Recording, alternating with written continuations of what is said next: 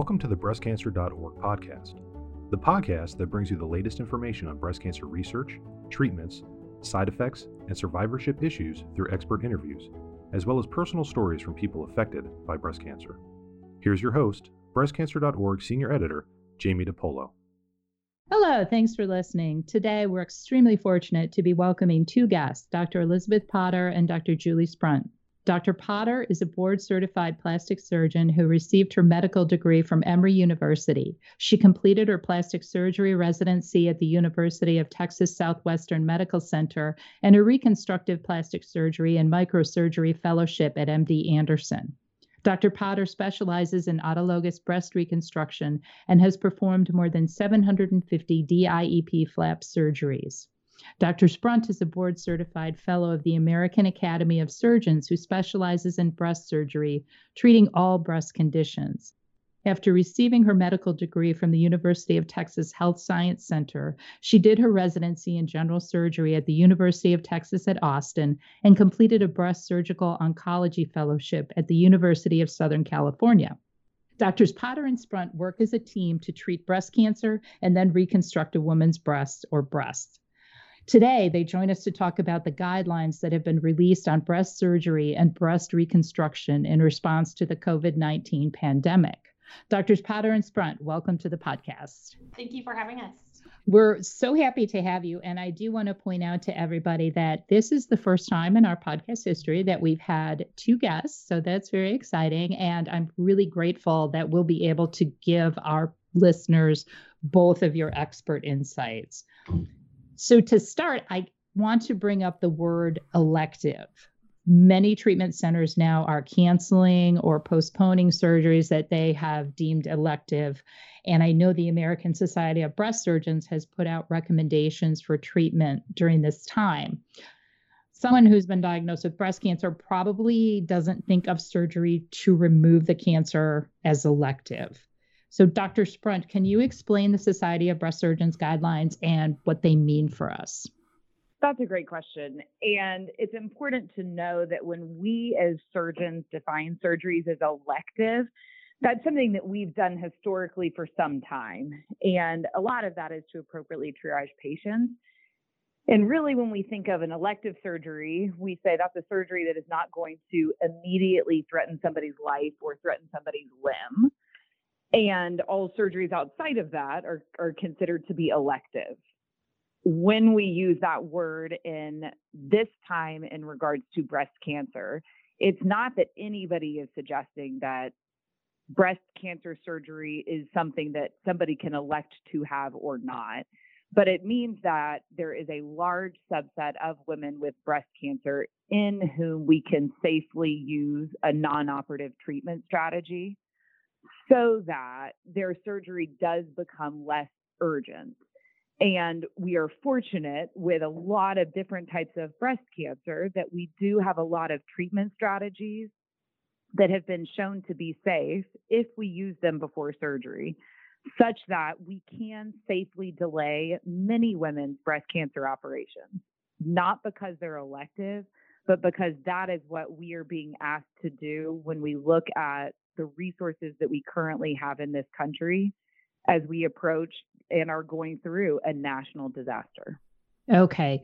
So could you give us some examples? I know I've read some things where, say, somebody who has a small hormone receptor positive cancer, perhaps that can be treated with hormonal therapy now, and then surgery can come later once things have perhaps gotten sort of back to normal. That's absolutely right. So, what the American Society of Breast Surgeons did is essentially divided breast cancer treatment into three different priorities. And they, you know, defines that as priority A, B, and C, but essentially saying there are some that, you know, if we do not address those issues surgically, on a somewhat urgent basis that that is immediately life threatening. And a good example of that is a breast abscess that is not amenable to aspiration. And if we don't drain that abscess, you run the risk of a patient becoming septic and dying in a relatively short time span. The second categorization or the priority B are patients in whom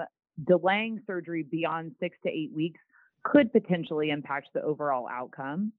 And those are patients who are coming off of chemotherapy, such that we know that outcomes are better if we do surgery within eight weeks of their last timing of chemotherapy.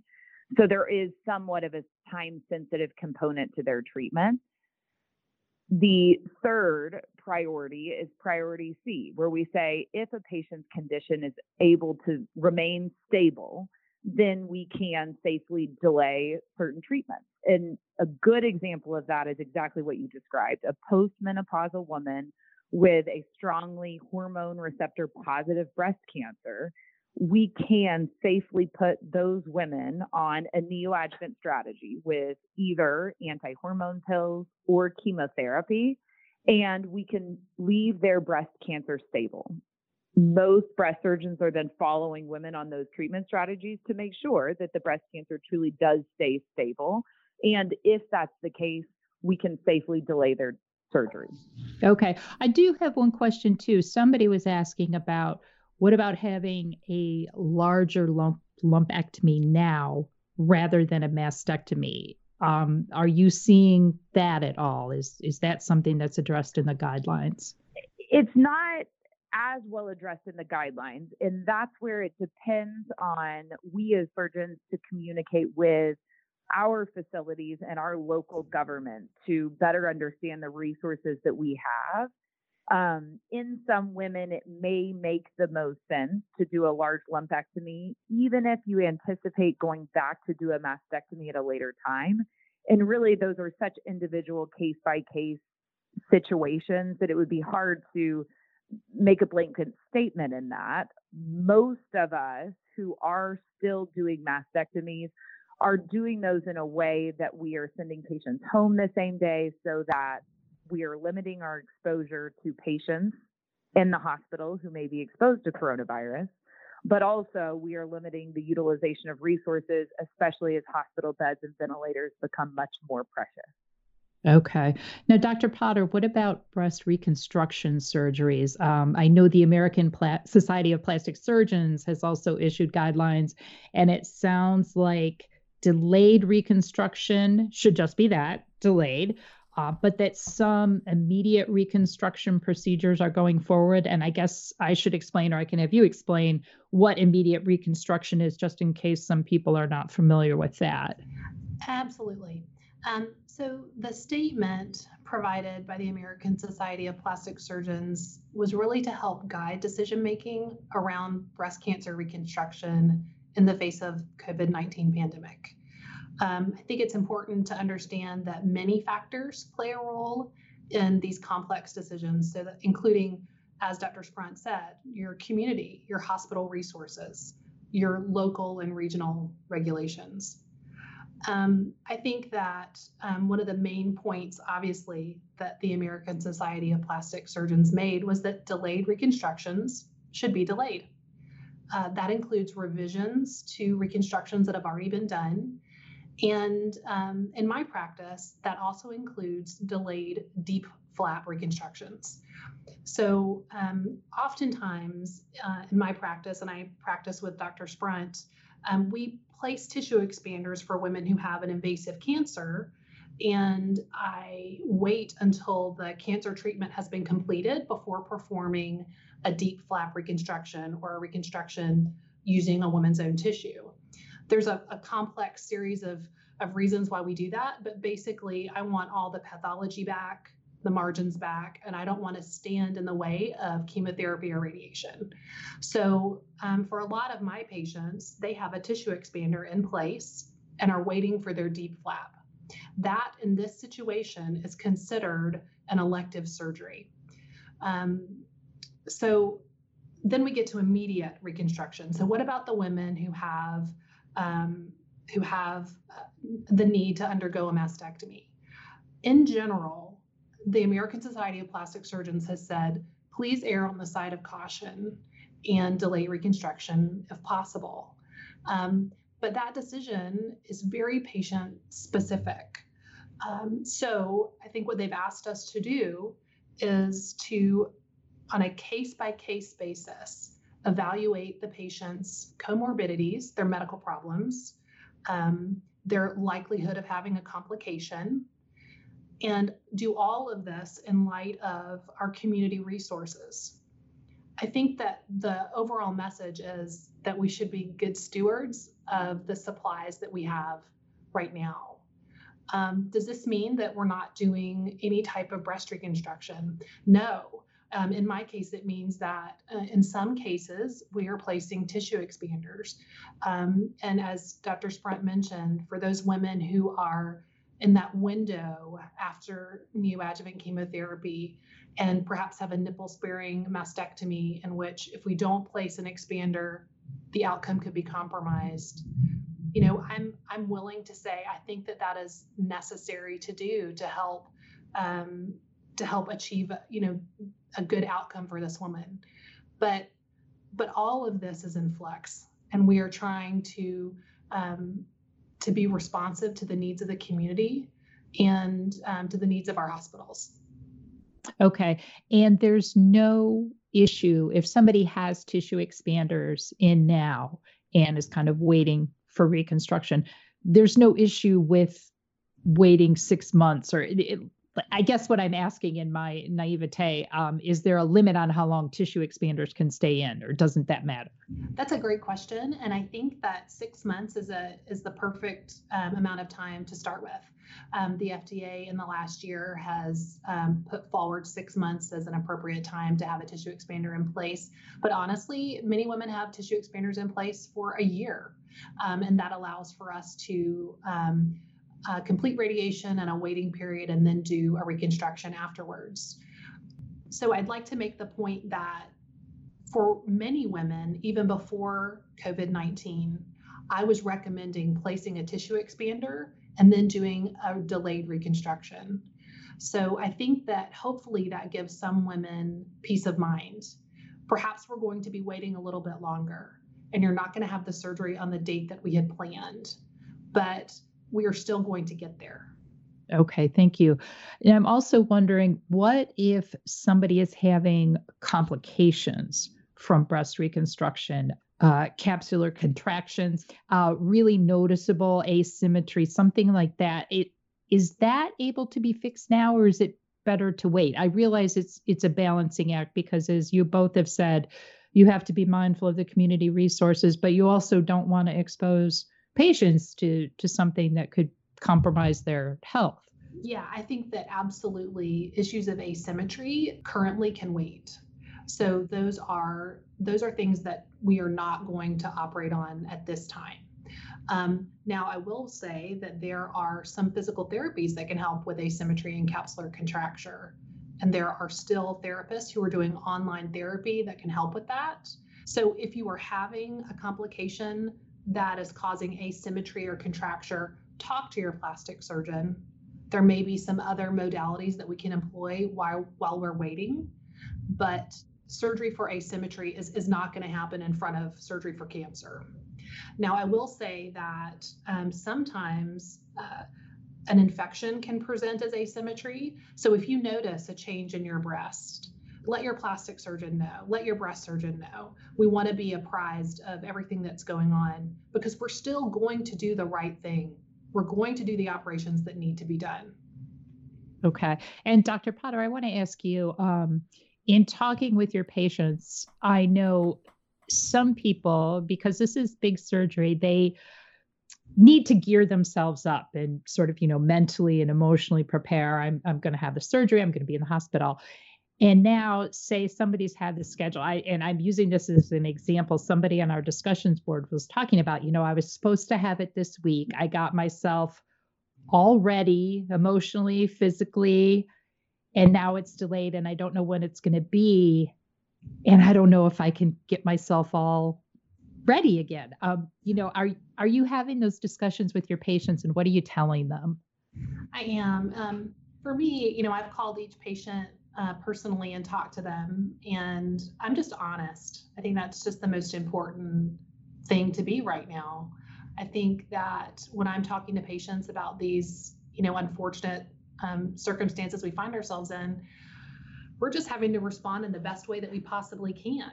And um, for the most part, I think that um, that that patients are responding really well. I recognize how very hard it is to have a mastectomy and to be planning for reconstruction and to have that delayed. And this journey is already so emotionally and physically taxing, even without this new um, challenge. But, you know, we can do it. I know that doctors like myself and Dr. Sprunt all around the country are just, we are ready to operate when it is time. And we will do that in the safest way possible. It's hard. It's hard to wait. But right now, that's what we need to do. Okay. And Dr. Sprunt, from your viewpoint and in talking to your patients, it may be a little bit different because you're going to actually be removing the cancer. And I imagine that's got to be a little bit frightening to some people when they hear, no, you have to wait. Um, how are you talking to your patients about this? You know, in any of these situations, and when I look at, you know, in taking care of any of our patients, I wish that medicine was perfectly black and white, and in all honesty, it is not. I am very lucky in talking to a lot of my patients that their treatment would be the same whether COVID was going on or not. I'm still seeing young women who are diagnosed with triple negative and HER2 positive breast cancers. And those women oftentimes benefit from chemotherapy before surgery. So, fortunately, the plan is the same the conversations I'm having where the plan is different is in women who have a very usually favorable type of breast cancer, one that's strongly hormone receptor positive, HER2 negative. And in those women, we are very lucky to have data that shows that we have a lot of safe options to put them on pills. Some of those women do still need chemotherapy, and we can do that before surgery. It doesn't change the fact that there is still a lot of gray in this situation. And I tell all of my patients, I truly do take 10 steps back and do exactly what Dr. Potter and I have always done and say, listen, if you are our mom, sister, or daughter, and we have sisters that we love and we have moms that we love, I have a daughter. And I really do think if she was sitting here in this situation, what would I want her to do? knowing that she has a lot of safe options. And together, I'm developing plans with patients that are considering the national crisis and our local resources. What is the best way to treat your breast cancer in a way that is not going to compromise your outcome, but may actually allow us to save resources that we desperately need right now? And so, fortunately, I still am able to operate on those that I need to take to the operating room, but many of my patients can be safely temporized using a neoadjuvant strategy. Okay, thank you. To kind of wrap up a little bit, Dr. Potter, I would ask you from the reconstruction standpoint, what are the three things you want a woman who's been diagnosed with breast cancer to know right now in this time of COVID pandemic? I think um, the most important thing that I that I would say is something I say to my patients a lot, which is that we don't control what happens to us all the time, but we get to control our response.